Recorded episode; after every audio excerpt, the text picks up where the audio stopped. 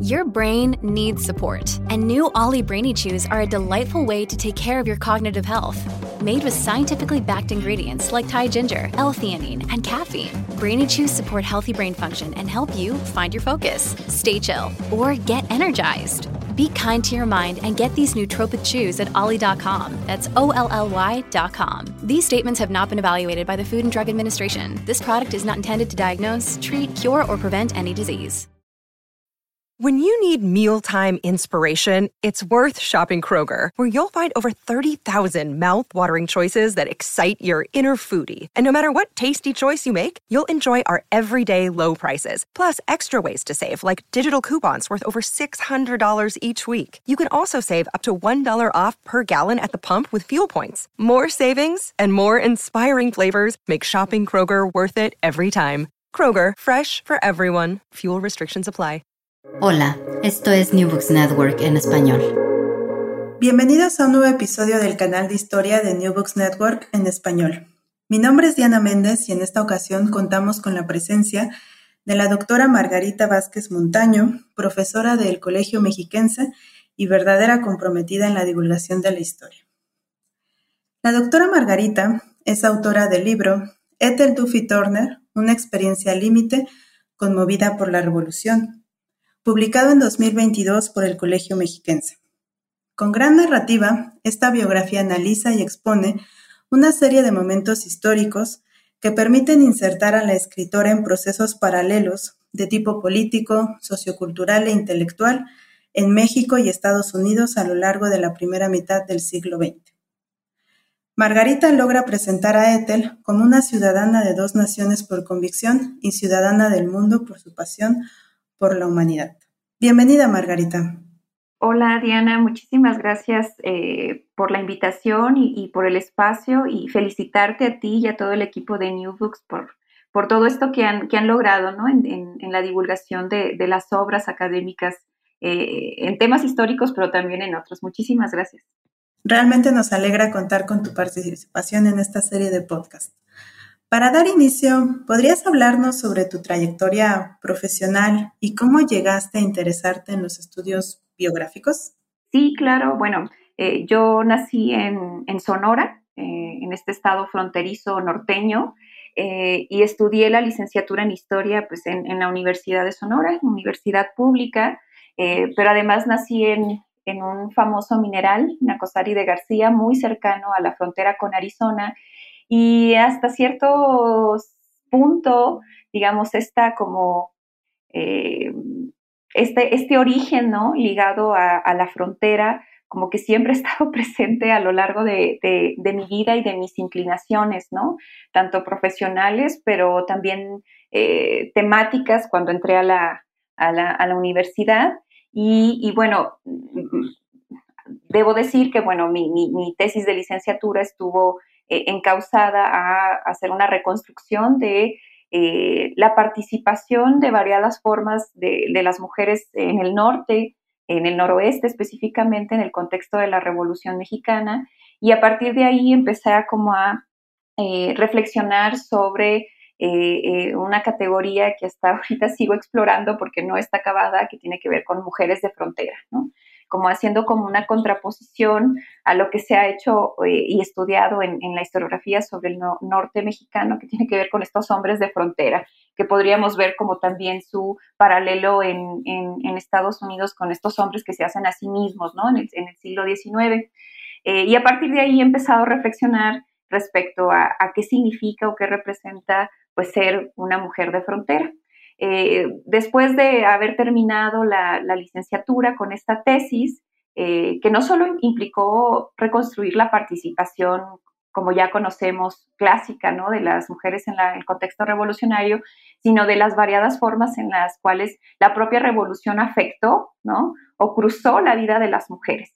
Eh, después de esto, entro al, doctorado en historia en el Colegio de México en el año 2013 eh, y a partir de ahí, bueno, fueron dos años como muy intensos de, eh, escolarizados eh, y a partir de ahí empezó a surgir la necesidad de empezar a definir como especializaciones, ¿no? Si iba a seguir trabajando revolución, pero en términos fiscales incluso, eh, o si iba a optar por seguir trabajando eh, historia de las mujeres. Y en ese camino, recuerdo en un curso con la doctora Gabriela Cano, que después se volvió mi lectora, eh, salió a la luz este, esta idea ¿no? de, estudiar a Ethel Duffy Turner, que ya la conocía porque fue paradójicamente, como muchos vamos a, los papeles o al, archivo de Ethel Duffy Turner, ya su libro, como fuente, ¿no?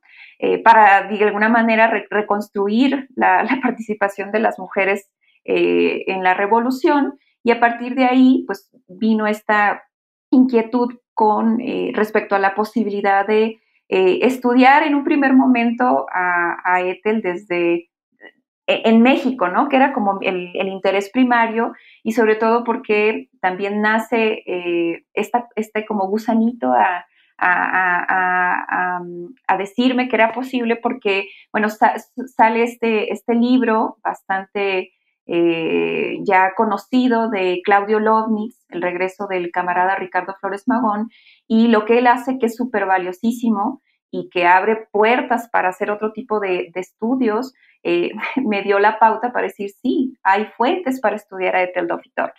Eh, me, titulo con esta, con esta tesis, que en, ese, en su momento hablo de una biografía intelectual en la tesis.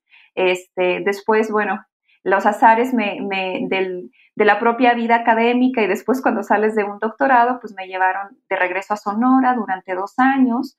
Eh, y, después, bueno, terminé en el Colegio Mexiquense como profesora investigadora, ya tengo dos años acá, muy contenta porque es un espacio muy abierto, este, donde puedes desarrollarte ampliamente ¿no? a, nivel académico y desarrollar proyectos que también tienen que ver, por ejemplo, con la, divulgación de la historia, que es otra de mis pasiones. Entonces, más o menos por ahí es donde, como, digamos, eh, como los caminos que he construido en torno a, la vida académica.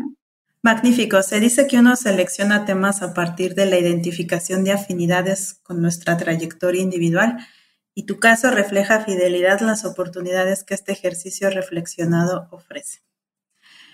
Para ir entrando en materia, háblanos sobre la potencia del género biográfico para escribir la historia de las mujeres, y más precisamente de mujeres que, como Ethel, experimentaron procesos históricos que develan la interseccionalidad de sus identidades mutables a lo largo del tiempo. Debo decir que eh, yo descubrí toda la, metodología de, este giro biográfico que ya no es tan nuevo, porque se le sigue llamando nuevo giro biográfico, eh, pues en el doctorado, ¿no? Y en esta necesidad de... Cuando, cuando yo propuse eh, este tema de investigación, a mí me interesaba como la parte como de producción intelectual de, de Ethel Duffy Turner en México. Mi gran pregunta era por qué su libro, que es considerado por unos como simples memorias ¿no? de su participación y vinculación eh, con el Partido Liberal Mexicano, porque había, había sido como tan bien recibido hasta hoy en día, si uno va a cualquier texto en donde se hable sobre magonismo, pelenismo, como le queramos decir, Ricardo Flores Magón, etcétera, o si hablamos de precursores, entre comillas, eh, uno va a ver este, como una fuente referenciada el libro de Ethel Duffy Turner sobre el Partido Liberal Mexicano. Eh, esa fue la primera el primer gran cuestionamiento ¿no? que, me llevó a proponer una investigación, pero lo que me di en ese proceso me di cuenta que al final de cuentas era necesario reconstruir la trayectoria de, de Ethel Duffy Turner. Eh, Claudio Lovnitz, como ya le dije, ah, hizo un gran aporte a, la historiografía, yo creo que no solo mexicana, sino también la estadounidense, al develar estos actores, ¿no? Que, que, que estuvieron presentes, esos actores eh, estadounidenses, socialistas que se vincularon con la junta organizadora del Partido Liberal Mexicano.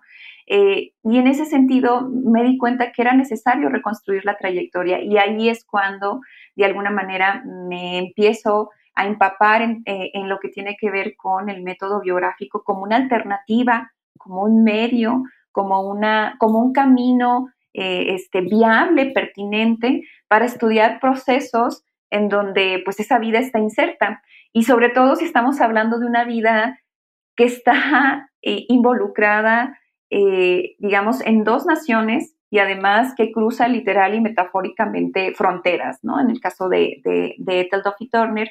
Eh, y, por ello creí pertinente, pues justamente, hacer una, una biografía, sobre todo porque mm, también desde la historia de las mujeres, la propia este, digamos, si haces historia de las mujeres desde una posición eh, teórico-política feminista, pues creo que la geografía se vuelve el, aliado perfecto, ¿no? Para la reconstrucción de vidas con estas características que tienen que, que están ligadas como a las múltiples eh, digamos, rostros o identidades del ser mujer y de cómo se transforma ¿no? la vida de las mujeres eh, según ciertas circunstancias de tipo político, pero también de transformaciones sociales y culturales. Ethel está en medio de grandes transformaciones en lo cultural, lo que tiene que ver con la potencia del movimiento feminista, ¿no? Pero también la potencia de los socialismos y de un momento de, expectación revolucionaria, tanto en, sí en México, pero también en Estados Unidos. Eh, y en ese sentido, pues creo que la, biografía se, fue, pues, tremendamente eh, útil porque al final de cuentas, eh, y lo estoy haciendo como, estoy como desarrollando de manera muy general, eh, el estudio de, un actor o de una actora política específica eh, nos permite también entender procesos históricos que, digamos, trascienden los esquemas de lo nacional. y creo que eso fue bastante interesante porque de alguna manera también es una apuesta a digamos, dialogar con la historiografía estadounidense. En este caso, dialogo muchísimo con la historia, la historiografía del, oeste eh, norteamericano, pero también hacer contrapuntos con la, con la propia historiografía mexicanista y la historiografía mexicana, ¿no? Y la forma en la que se han como construido eh, estas narrativas en torno a la Revolución Mexicana y cómo cuando agregamos el factor frontera eh, podemos encontrar otro tipo de eh, aspectos que tienen que ver con las convergencias políticas, sociales, humanas, ¿no? Que se dan en estos espacios de frontera, no porque así sea siempre, sino porque hay momentos eh, eh, en la historia de los individuos, pero también de los propios espacios que permiten, ¿no? Este tipo de convergencias. Muchas gracias. Coincido plenamente contigo que el estudio de individuos como Ethel ilumina aspectos de la historia de México y Estados Unidos que generalmente son oscurecidos por tradiciones interpretativas de corte nacionalista. Y adentrándonos más en esta cuestión, es claro que uno de los ejes articuladores del capitulado es el papel de la frontera en la vida de Ethel. Una frontera de distintos tipos. Tenemos la frontera forjada en la distinción entre el oeste estadounidense, es decir, sobre el lugar de California respecto al resto de los Estados Unidos. Tenemos también una frontera política entre México y Estados Unidos que dio a, a ETE la oportunidad de familiarizarse y solidarizarse con la causa mexicana. Y finalmente también nos presentas una frontera en el plano de las ideas, que fue inserta en la producción literaria y periodística de ETE. ¿Podrías comentarnos más sobre estos aspectos? ¿Cómo fue que encontraste orden analítico a estas dimensiones de la frontera para explicar la trayectoria de Ethel? Sí, claro. Eh, bueno, es que la, propia trayectoria, la propia vida de Ethel me fue dando como la pauta para justamente explorar estas múltiples fronteras de las cuales ya has eh, eh, hablado y que obviamente están reflejadas en, el índice en un primer momento, pero también a lo largo este, del libro. Eh, por un lado, creía yo que era importante destacar este asunto o esta discusión que tiene que ver con eh, esta como mirada torneriana, ¿no? De la frontera eh, estadounidense que está ligada como al, expansionismo hacia el oeste en, el siglo XIX que ha, digamos, ha influido, influyó por mucho tiempo la historiografía estadounidense, pero que de alguna manera también estaba en el, está o estuvo en el imaginario eh, colectivo de los actores, ¿no? De los cuales que estudiamos y que es muy presente incluso en las miradas o en, la, en ciertas perspectivas de Ethel y su obra. Em, y porque además estamos hablando de una mujer que perteneció a una familia de migrantes irlandeses particularmente, que era lo que más le interesaba, que justamente llegaron al oeste californiano en el contexto del expansionismo, ¿no? a, mediados del siglo XIX y que de alguna manera marcó eh, ineludiblemente la vida de esta mujer al, grado que eh, decidió eh, escribir una genealogía de su familia irlandesa y la forma en la que terminaron en California desde Irlanda, ¿no? Por ejemplo. por otro lado, claro, la frontera como más potente, ¿no? Que, o que hasta, eh, hasta ahora con este libro conocíamos en, eh, relacionada con la vida de Ethel, pues es esa frontera eh, entre México y Estados Unidos eh, focalizada en Los Ángeles y, que tiene que ver con ese encuentro que, tienen ella, John Kenneth Turner, su esposo, pero también otras figuras del socialismo angelino, eh, con el Partido Liberal Mexicano, particularmente con figuras como Ricardo Flores Magón, Librado Rivera, Antonio y Villarreal, etcétera, ¿no? Por mencionar a, algunos de ellos. Y, de alguna manera, eh, lo que yo eh, desarrollo, y que no soy la primera en hacerlo, hay que decirlo, eh, es que al final de cuentas estamos hablando de una solidaridad transfronteriza que, digamos, tiene lugar en un momento específico de la historia de Los Ángeles, también hay que decirlo así, y eso es lo que también trato de reconstruir en esta obra, ¿no? O sea, que no es fortuito que eh, el Partido Liberal Mexicano haya eh, situado sus cuarteles, por así decirlo, eh, su junta organizadora en una ciudad como Los Ángeles. ¿Por qué? Porque estamos hablando de un espacio de gran diversidad étnica, con una población, una comunidad de origen mexicana muy potente, con un trabajo, ¿no? Este, de organización previa de adeptos, ¿no? Del Partido Liberal Mexicano.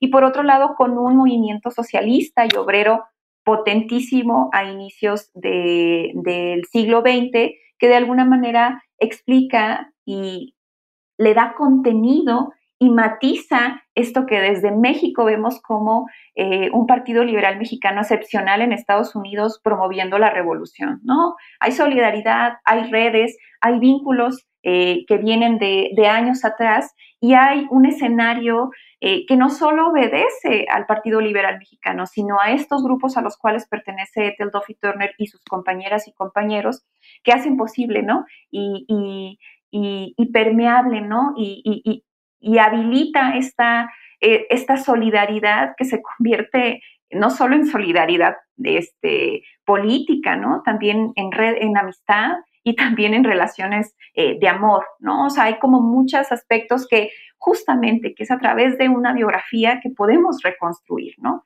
Eh, porque, digamos, en este especie como de, de limbo en que a veces se sitúa la biografía entre la historia y la literatura, que a mí me encanta como lo explica Mila Davasant, compañera del Colegio Mexiquense, y yo creo que una de las más importantes biógrafas del país, eh, que de alguna manera existe pero nos da esas, eh, eh, tenemos como esas especies de libertades para reconstruir estos otros aspectos, ¿no?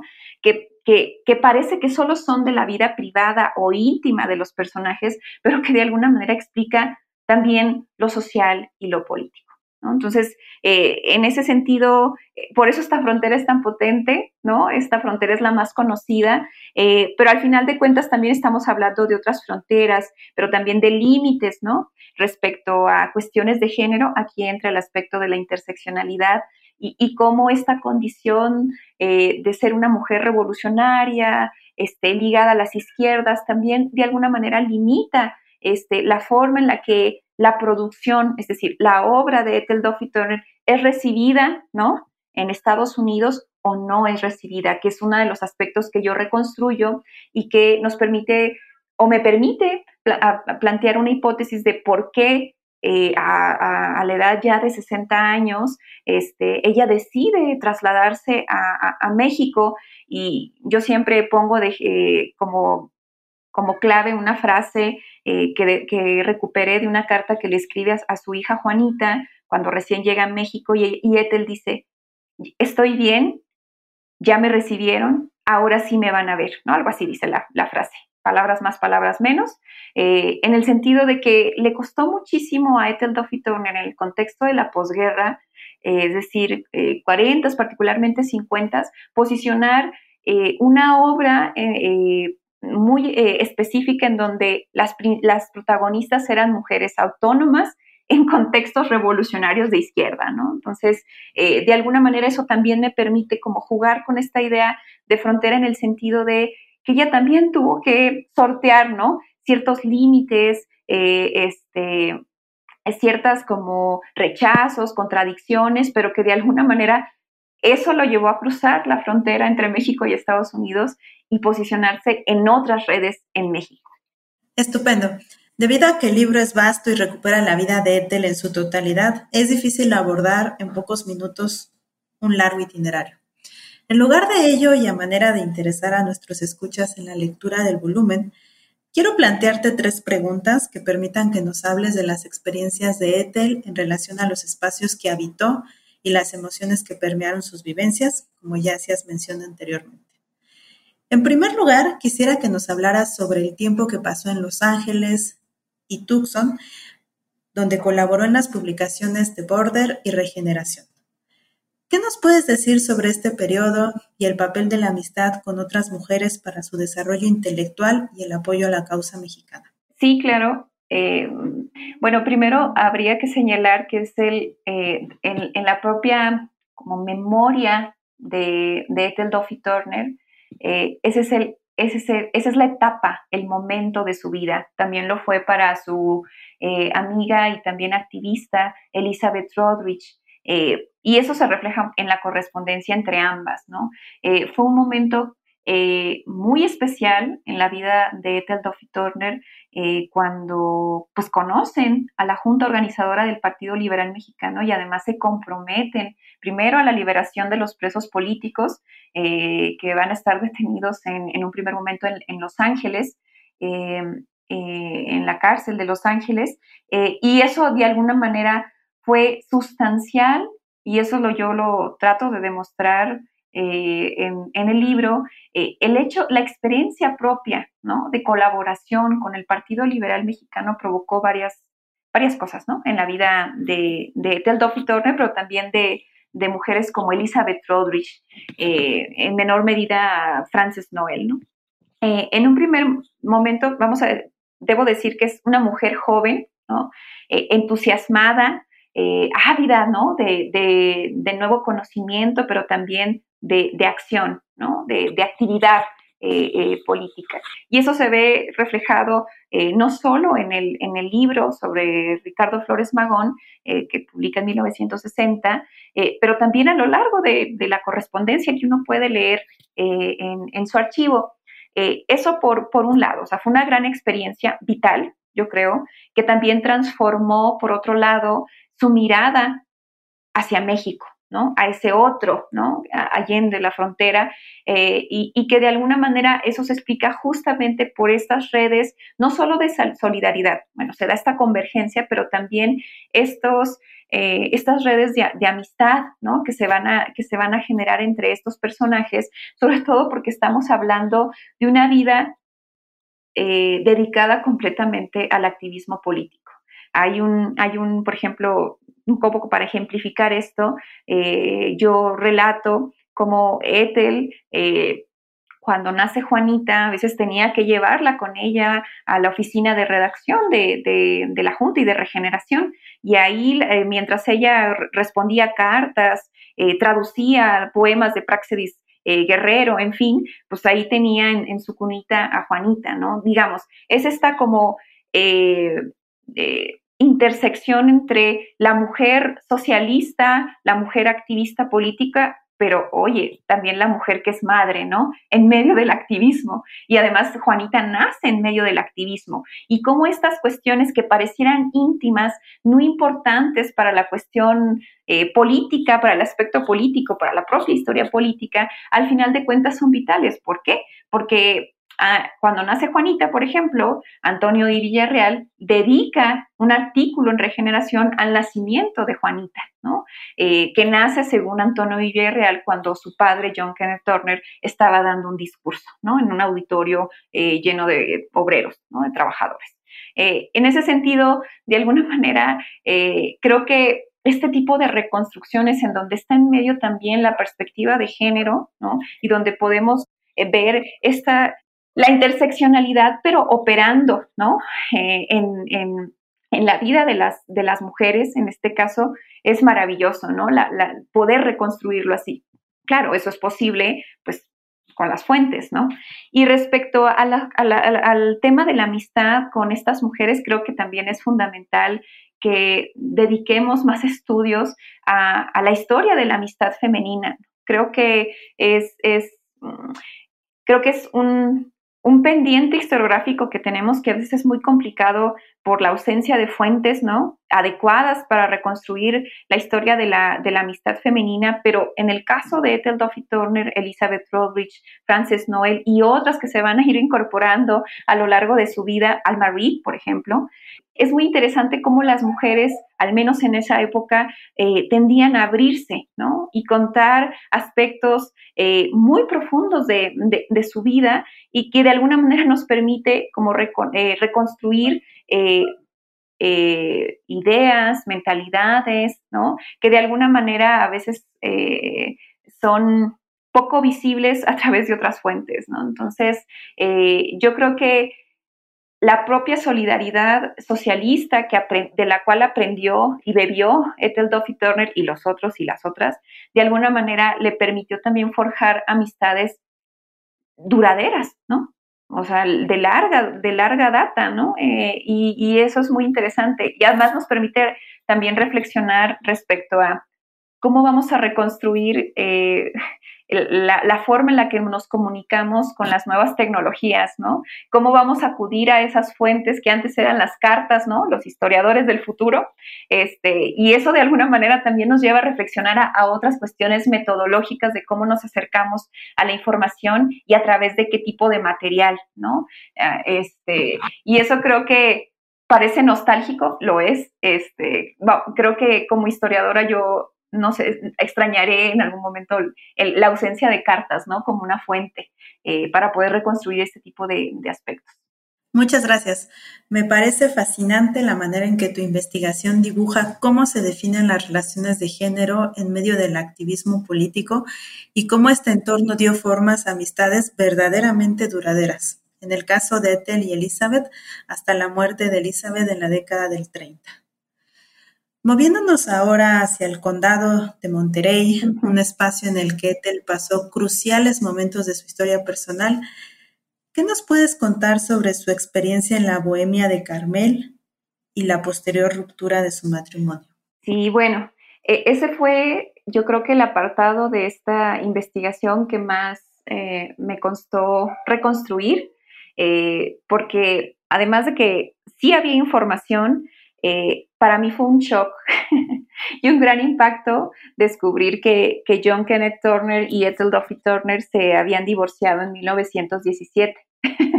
Eh, y creo que este, eso también, ella, esta imagen ¿no? de, la, de la esposa de John Kenneth Turner, ella, eh, digamos, eh, contribuyó a, construir y a cimentar en el imaginario y en la memoria y en la historia mexicana, ¿no?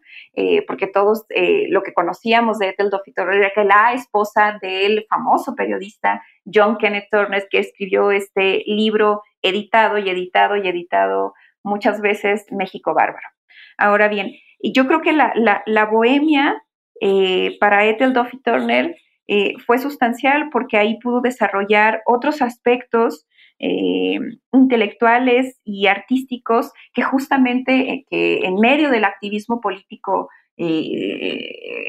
al lado del Partido Liberal Mexicano no había podido lograr hacer, aunque sí lo llevó a cabo hasta cierto punto en esta experiencia efímera que fue la revista The Border en, en Tucson, Arizona, eh, en donde ahí pudo explayarse un poco y crear, eh, publicar varios poemas eh, ambientados en la frontera, en México, analizando literatura del oeste, en fin, salirse un poco como del, del cauce que había como, que retomó al ser editora de la página en inglés de, de, regeneración en un momento clave, ¿no? que es en, el contexto de la incursión del Partido Liberal Mexicano a Baja California en 1911, que de alguna manera también explica la ruptura ¿no? de los socialistas con la junta organizadora que se declaró expresamente anarquista.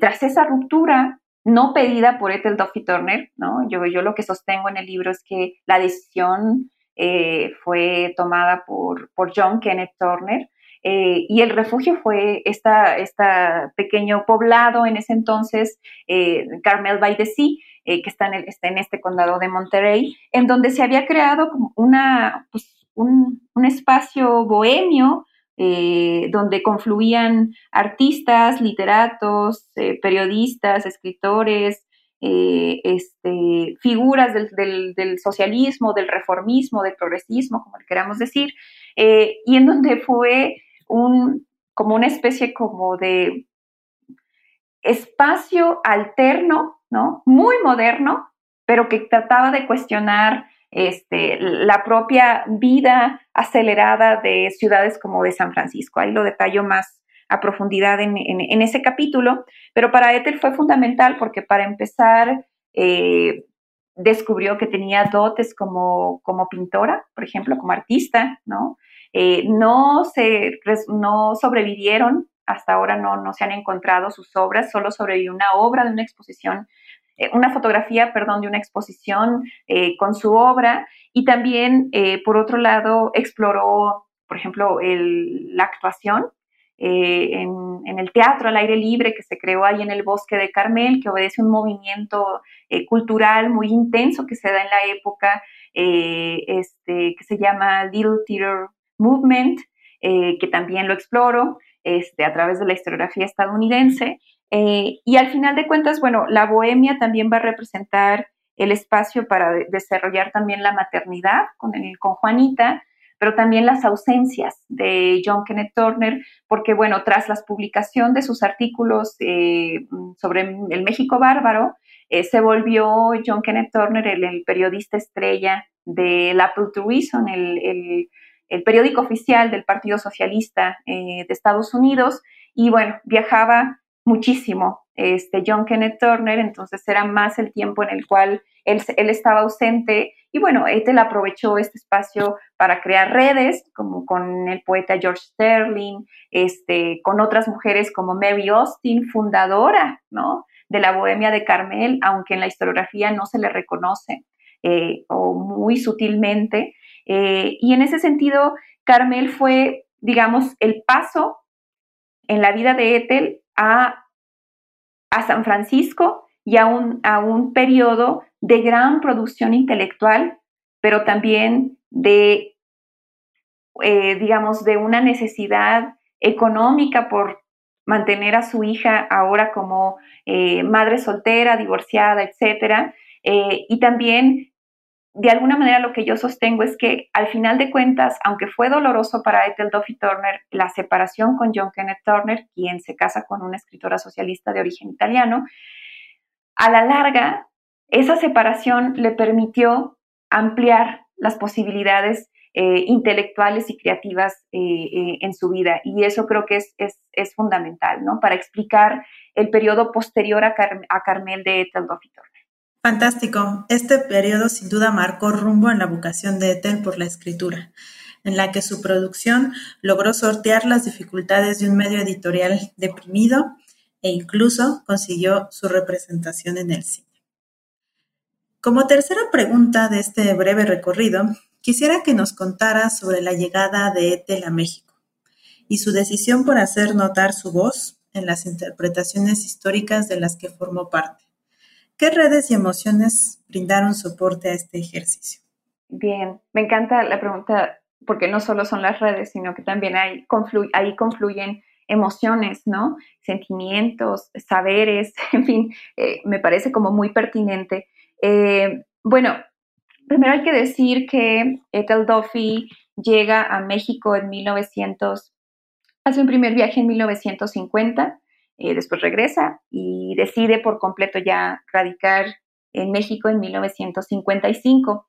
Su primera red y su constante red fue Nicolás Tebernal, un miembro del Partido Liberal Mexicano ah, que, realizó activismo en la región de Oakland eh, y en California también. Este, y que regresa a México en 1900, antes de 1920 este, para promover la liberación de Ricardo Flores Magón, que pues no, no es posible porque, es, porque muere en 1922 y por eso de alguna manera estamos, se está conmemorando de manera oficial el año de Ricardo Flores Magón eh, en, México a través del, gobierno federal. Eh, ahora bien, llega a México y eh, se establece, por supuesto, en la Ciudad de México. Ahí conoce o tiene como vínculos con personajes tan importantes como Salvador Azuela, eh, este, pero por otro lado también con el expresidente Lázaro Cárdenas. Es Cárdenas quien la invita a escribir una biografía eh, de Ricardo Flores Magón. No solo la invita, la financia, al grado de que Ethel Duffy Turner va a escribir ese libro que muchos hemos leído y que ha sido reeditado varias veces, eh, va a ser escrito en Uruapan, Michoacán, en territorio eh, cardenista, por así decirlo, eh, pues sí, financiada, apoyada por Lázaro Cárdenas y por la red de políticos este, e intelectuales que, están, que está alrededor de, del, general Cárdenas. incluso Eduardo Gelimón, ingeniero, este, muy vinculado a Lázaro Cárdenas, es quien traduce la obra de Ethel Duffy Turner.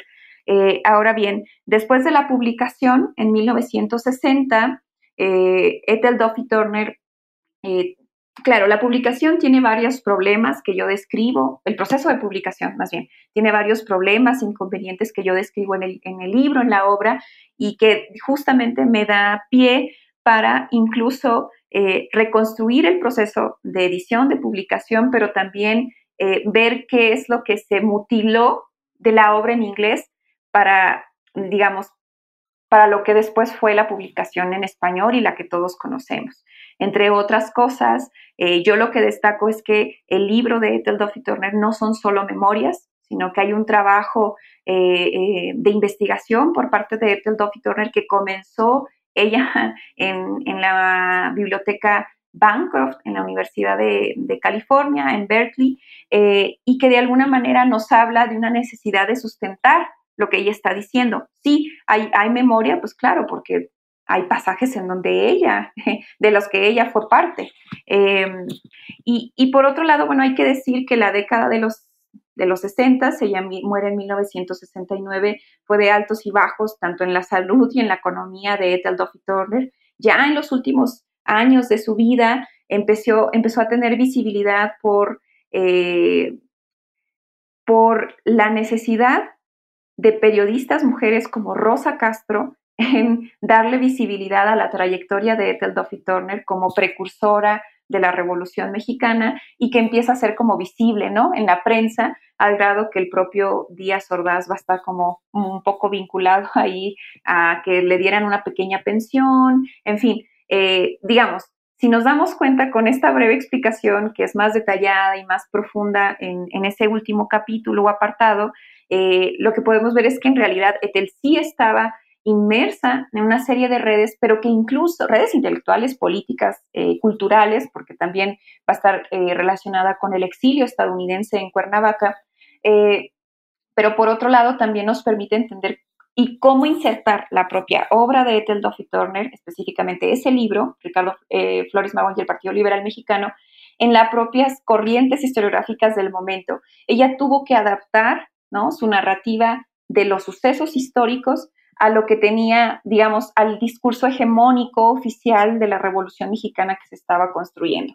Matizar el anarquismo de Ricardo Flores Magón, por ejemplo, eh, este, y resaltar la idea de que fueron precursores, otra, otro aspecto, pero yo creo que uno de los grandes aportes de la obra de Ethel Duffy Turner, y que yo lo detallo también ahí, es la presencia y el, detalle que, dedica a la participación de las mujeres en el Partido Liberal Mexicano, no solo las estadounidenses, eh, sino también las mexicanas, que de alguna manera, al hablar de la participación de las mujeres, ella se hacía presente, ¿no? Su voz eh, este, se hacía presente. Y por otro lado, lo más importante, creo yo, es destacar eh, la solidaridad transfronteriza que ejercieron los socialistas estadounidenses en este periodo específico en Los Ángeles entre 1906, 7 y 1911 eh, para con eh, el Partido Liberal Mexicano.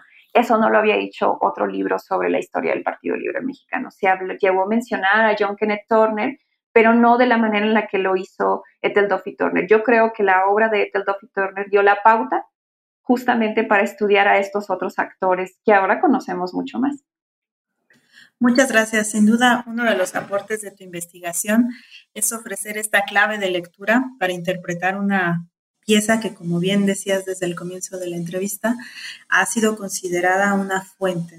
Aquí podemos encontrar entonces no solo eso, sino también una interpretación muy propia sobre los acontecimientos. Junto con esto, a lo largo del capitulado, demuestras que la obra de Ethel es producto de la experiencia y lo observado, cualidades que le permiten desarrollar una narrativa que podemos denominar en cierto sentido como paisajística. ¿Podrías leernos alguno de los fragmentos que recuperas en tu libro y reflejan estas cualidades o alguno que dé cuenta sobre sus reflexiones en torno al oficio de la escritura? Sí, claro. Y bueno, mm, destacar que yo contextualizo, ¿no? Trato de contextualizar como la, pluma, la escritura de Ethel Duffy Turner en las propias corrientes californianas, ¿no? Que creo que sí es importante y es de nuevo estar dialogando con la historiografía estadounidense. Voy a leer dos, dos dos eh, fragmentos. Uno, porque Ethel siempre reflexionó sobre la cuestión de la libertad y, la pérdida de libertad, pero eso está relacionado con sus propios orígenes. Eh, eh, su padre era guardia de la prisión de San Quintín en, California y eso la marcó profundamente, ¿no? Porque las dinámicas y las relaciones entre prisioneros y trabajadores de la prisión fue muy interesante en esa época. Eh, y creo que eso también le permitió reconstruir, eh, hacer esta novela autobiográfica, eh, One Way Ticket, en donde ella es como este, este personaje ficticio, pero en realidad está muy vinculada a su propia vida. Y ella decía que, cito, de niña me enseñaron a ver a los miles de convictos como criaturas inhumanas. Me di cuenta gradualmente que estas personas eran hombres, hombres que uno podía entender, la actitud de alguien dentro del área de la prisión es completamente diferente a la de las personas de afuera. Fue solo después que yo misma salí a la universidad y supe por qué los presos van a la cárcel y qué condiciones sociales hacen que los hombres cometan crímenes que se me rompió, que se rompió mi prejuicio. Y de alguna manera esto ya está ligado también a su relación con los presos políticos mexicanos, ¿no? Eh, y esto también lo reflexiona, eh, se reflexiona en otras obras. Y bueno, respecto a la escritura, Ethel Duffy Turner siempre estuvo como en una tensión intelectual eh, interna, por así decirlo, respecto a, primero, por un lado quería que su obra se conociera, hay mucha obra inédita en, en sus archivos, principalmente poesía, una infinidad de poemas, solo yo recupero algunos que me permiten, digamos, seguir hablando de su propia trayectoria y que tienen que ver con la experiencia. Eh, eh, y pero por otro lado, ella decía que el, escritor o el artista tenía que desarrollarse, desarrollar o crear lo que él sentía. estoy diciendo muy genérica. Eh, y, en ese sentido escribió un texto en donde, entre otras cosas, destaca. El verdadero artista, después de todo, es un extremista individualista. No tiene nada que ver con las inhibiciones del público. Debe pintar o escribir como si este fantasma temible no existiera. Como artista está solo y aparte. El artista se atreve a ser diferente. El público insiste en que siga las normas establecidas. Aprueba lo que puede entender y lo que no entiende lo aborrece. Claro, bueno, la, historia intelectual nos diría otra cosa, pero de alguna manera es esa tensión constante a lo largo de su vida, de esta necesidad de escribir a partir de la experiencia, ¿no? Por un lado, pero como esas experiencias, ¿no? Como, esa, como ese bagaje que es plasmado en su obra novelística, pero también en su poesía, pues no era bien recibido por quienes decidían que se publicaba no en su, en su, en su época, ¿no? Entonces, es esa tensión que siempre va, va, va, a estar presente a lo largo de su, de su trayectoria intelectual y que justamente este, se ve como diezmada un poco cuando llega a México y logra publicar esta, esta obra, ¿no? Que, que, pues hasta ahora es, es, es citada, referenciada, como ya lo había dicho. Qué grandes fragmentos. Creo que nuestros escuchas no podrán resistirse a adquirir un ejemplar y deleitarse con la selección que realizas de la escritura de él. Para ir cerrando nuestra entrevista, ¿podrías contarnos sobre tu experiencia siguiendo su itinerario? ¿Qué experimentaste viajando por rutas anteriormente recorridas por ella en búsqueda de sus rastros documentales?